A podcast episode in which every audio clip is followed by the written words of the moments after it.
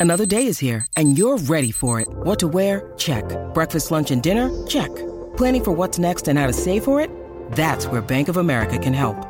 For your financial to-dos, Bank of America has experts ready to help get you closer to your goals. Get started at one of our local financial centers or 24-7 in our mobile banking app. Find a location near you at bankofamerica.com slash talk to us. What would you like the power to do? Mobile banking requires downloading the app and is only available for select devices. Message and data rates may apply. Bank of America and a member FDIC.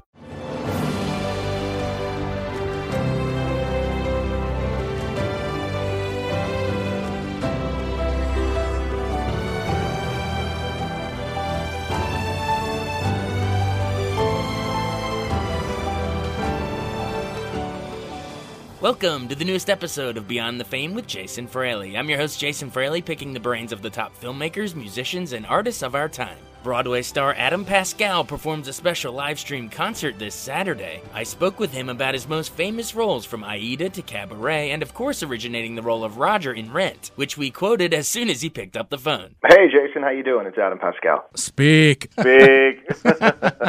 How did you get into performing? You were born in the Bronx, right? Explain to our listeners I- how you got from there uh, in, into Rent. well, it's uh, it's it's it's kind of an interesting story. I I didn't grow up doing musical theater. I was born in the Bronx, uh, and grew up um, on Long Island and in Manhattan. Uh, and my um, my experience up until doing Rent had been playing in rock bands. I had played in bands, and sang in bands, you know, my all throughout high school and college. Um, and for your listeners who are familiar with musical theater and and um, and musical theater performers, uh, they probably know Idina Menzel. Uh, and she and I uh, actually grew up together. Uh, we we lived down the block from each other in Long Island. Uh, went to the same ju- uh, elementary school and junior high school and high school, and I've known her since third grade. Wow. Anyway, So wait, you, you knew you knew her when she was Adele Dazeem or Idina Menzel? yes, uh, I've known her in every every uh, every um, every facet of her life. I've known her. Uh, so so she uh, she had already been cast in the show and called me up and said, you know, I'm doing this off Broadway musical and and they're having trouble uh, uh, with a, a casting this particular role, this role of Roger, and um, they're seeing all sorts of different types of people. And I thought of you, and do you want to go in and audition? And I said, sure. What do I have to do? And she said, I think you just go in with your guitar and sing a song. So that's that was really my introduction into the whole world of musical theater. Was uh, was this phone call from her, uh, and I went in and auditioned for the show and ended up getting cast. Uh, and my career was launched from then on. So great, and you were nominated for a Tony for that, and, it's uh, well, it's kind of a rock musical, so your skill set was already sort of there, but uh, you you definitely broke Yeah. out into the the acting world as well with that. What was it wor- working with Jonathan Larson right before his passing, man? Uh, just what a genius. he was a genius, you know, eh, but but but a but a very sort of like um, a, a humble genius Right. in in many ways. You know, he he was actually a very uh, sort of like uh, a contradiction in in terms because he was he was a very humble genius, but genius. But then if you got him into a deep conversation, he would say things like. I'm going to change the face of musical theater. Right, right, right. so, like, he kind of knew uh, that that he was destined to do something special, and and and was was confident and aware of his own uh, abilities as a as a writer. You mentioned changing musical theater. it always strikes me how, you know, we had the marriage equality ruling in Supreme Court, but art is always like decades ahead of those big changes, planting the seeds. Rent, its first stage reading was in 93, I think. And then I think Philadelphia came out the same year in, in Hollywood. But you guys, I mean, to me, that year was when you guys planted that seed, which actually grew into this. But sort of talk about how art is sort of way ahead of the curve in ways that we don't even realize at the time.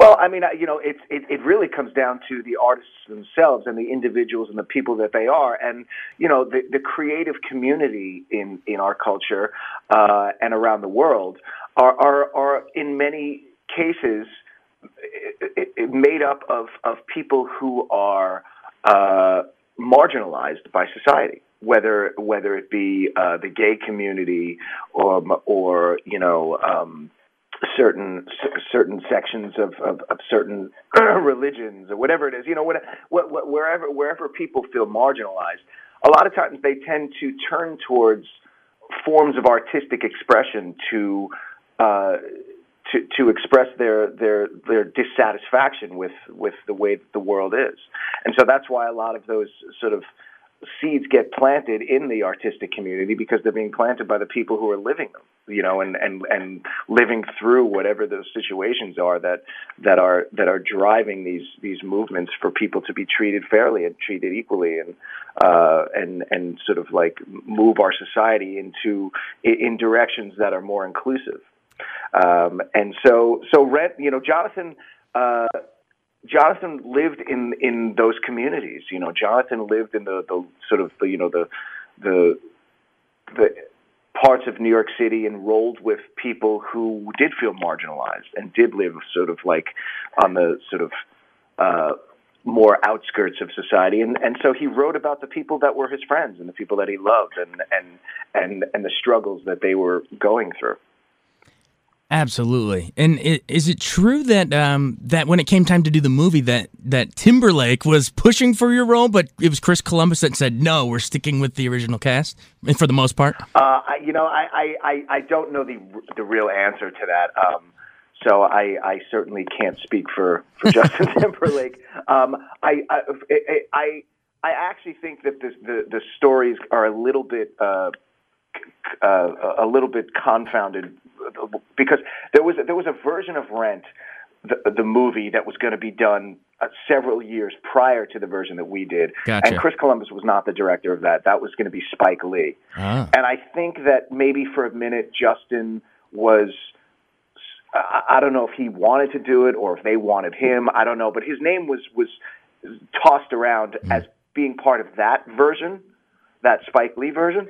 But by the time the Chris Columbus uh, version came around, I, I don't think that uh, that it was something that he was interested in doing. Um, again, I, I don't know him and I can't speak for him, but uh, but I, I think by that point, that version of the movie that would have potentially starred him and probably other other pop stars at, uh, at the time uh, was was not something that was being considered anymore. Right. But but but again, I I don't know the real story. but he was at some point somehow, possibly, maybe he, like I said, maybe he wanted to, or maybe somebody's wishful thinking of wanting him to do it. I right, really right, don't know.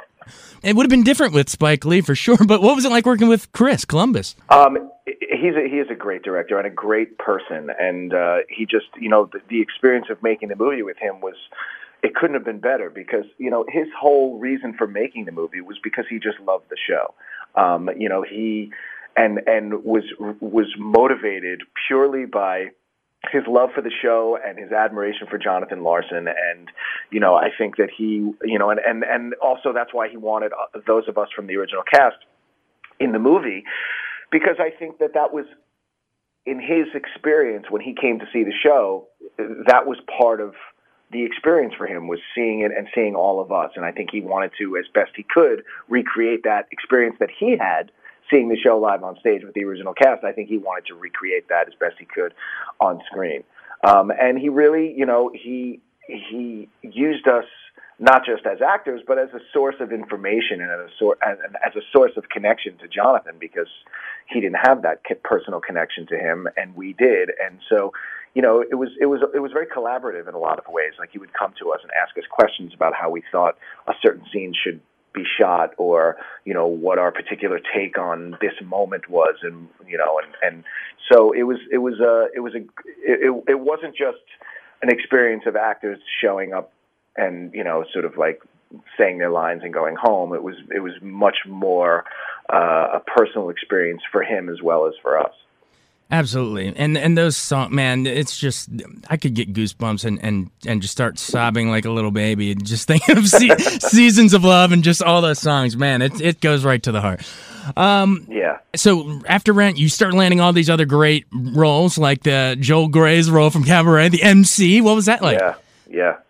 Uh, that that was really a, a life changing experience for me, and a, and a career changing experience for me. Um, you know, it, it, was it was a it was a part in a production that was so brilliant and so terrifying uh, for, for an actor to take on because it was really, you know, for me personally, I'd never done anything like that before, and it was very uh, intimidating to to do all of those things that that are required in that role. Uh, you know, from you know the top of the second act being pretty much a 10 minute improv with the audience every night, uh, you know, and also, um, being almost naked on stage for a good portion of the show. And um, you know all of these things and also all of the the choreographed numbers. Every number was a fully choreographed number and that was something that I was not used to and, and had no experience with. So so to have the opportunity and to be entrusted with this this brilliant role in this brilliant production uh, you know and then have it for all intents and purposes go really well it was it was incredibly uh life changing for me, and it, and it opened up a lot of doors, and it and it and it allowed people to sort of see me in a way that they hadn't seen me before, and uh, you know, sort of break out of a little bit of that sort of like rock and roll Broadway guy, and and do something that was uh, you know unexpected, and and I've tried to sort of I've tried to. Uh, you know, work my career in that direction of doing things that are more unexpected and uh, you know, less less what people would typically come to think of me as as as doing. You know, uh, so I, I do try and stay away from the sort of the rock and roll Broadway stuff because I kind of feel like I've been there and I've done that, and I'm more interested in doing stuff that that is more of a challenge for me. You know, personally and artistically. Yeah, you've done the rock thing, and the the best probably one ever. So you're good with that. Um, well, uh, So, but speaking of the more challenging ones, uh, what was more challenging for you, Billy Flynn, Chicago, or playing Shakespeare in Something Rotten? Uh, well, actually, uh, Billy was a little bit more challenging in that um, I didn't have a lot of time to actually learn that part. uh, I only had about five days. You didn't go to law school? I had, law school. Yeah, barely enough time to memorize the lines the, of dialogue, uh, and so so that was a that was a little bit trickier. And also, I think that uh, you know that was. Um, you know, Chicago's a weird one in that it, it's it's a machine over there. Like you know, they, they I was the fifty second Billy Flynn as as as part of that production. You know, right. in all the in the twenty years or so that they've been they've been running. Right. You know, so they they they just they they they cycle people in and out of those roles so quickly and you know, you're not really given, and and they're and they're very short commitments, so you're not really given the time to settle into that to that part. And so I, I, I, I the whole time I was there, I, I, it was it was so much fun, but but it was also um, I felt a little a, a little unsettled. Uh, I never really got a chance to to sort of like get it under my skin. And the second part of that, though, something rotten, Shakespeare. How was it? That was that a challenge too? That was well. I mean, it was a challenge in that there's it's there's there's a lot of you know, uh, jumping between Shakespeare and, and the character of Toby Belch and going different different accents and uh, but but the role is so well written and it's so much fun and uh, you know that the the challenge for me for that role was really the tap dancing. I had never I had never uh, put on a tap shoe before, and so I had to learn this tap number. And uh, again, you know, pushing your own limits, uh, you know, far beyond what you ever thought you could do. I think is an is a necessity if you're going to uh, is be successful in this business and to take risks. And you know, look, the first night I got out there and I did that tap number, I I blew it. It was horrible. but you know, you come back and you and you and the great thing about doing a show eight times a week is you have the next night to come back and and try and do it better.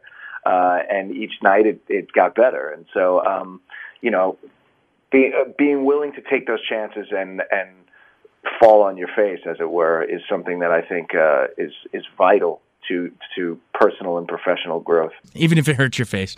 Um, Even if it hurts your face. well, we got, and then of course we got to talk about Aida working with Tim Rice and Elton John on that too. I mean, man, those two reshaped musical and and even thrust it more into the mainstream with some of those Disney movies and then these Broadway shows. And you were a big part of that. So just talk about their collaboration and what was what it's like standing at the altar of two brilliant minds like that. Right. Um, well, they, they, they couldn't be more different as people. Tim's had such an illustrious career and, and, and has written such amazing music over the course of, you know, the last 40 years. And The Lion King and Chess and uh, Jesus Christ Superstar and, and Aida. Professionally, what I was amazed at is that, you know, he, he's always working to make his material better. So, for example, Chess is a show that he wrote, you know, 30 years ago.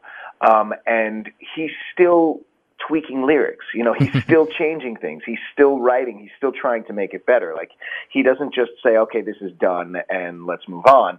Like he's he's always thinking about these these projects and these uh, these songs of his and and and working on them constantly. To this day, will still change things if he has an idea about how to make it better. He's such an amazing guy, and, and for somebody who has had you know the career that he's had, he, what struck me the most about him is that uh, he's he immediately puts you at ease. You know, he's not somebody that uh, that makes you feel like that you can't just relax and be yourself, and and can can very easily slip into the role of uh, regular person, you know, and just be be one of the group in a group of many. That was that was the the biggest thing that struck me about him personally. Elton's not like that. Elton is like. Um, he's kind of exactly what you would think he is. Right. Uh, you know, like he he doesn't put you at ease. He doesn't uh, sort of like after ten minutes you're like, oh, this is just a regular guy. He's um, he's not. He's just not a regular guy. Right. right. he's he's um, he's a force of nature, and he's always on, and he is um, always extraordinary. He's you're, you're never you never forget. Oh my God, I'm sitting here at this table with Elton John uh, it's it's it's I, it's it's what I would imagine sitting at a table with Prince or yeah. Michael Jackson or Elvis uh, or something. Elvis yeah. or you know any of these like some people are just you know like regular people Springsteen you know uh like there are some superstars that are regular people and some that aren't you mm-hmm. know, I, I think Elton is like Mariah Carey. Elton is like, you know, these people that just the, the, their public persona has become. Ed. But you know, look, he's he's he has the the, the brilliant musicianship and songwriting abilities that back it up. So he's allowed to be whatever he wants. You know, he's created some of the greatest music of all time. Well, we appreciate that during this interview you've been able to be a regular person, even though you've been in some of the greatest work ever. Adam Pascal, you're the man. Thanks so much for joining us. Thank you. My pleasure. Thanks so much for joining us on Beyond the Fame with Jason Fraley. Remember to hit the subscribe button and give us a five star rating if you like what you hear. We'll see you next time.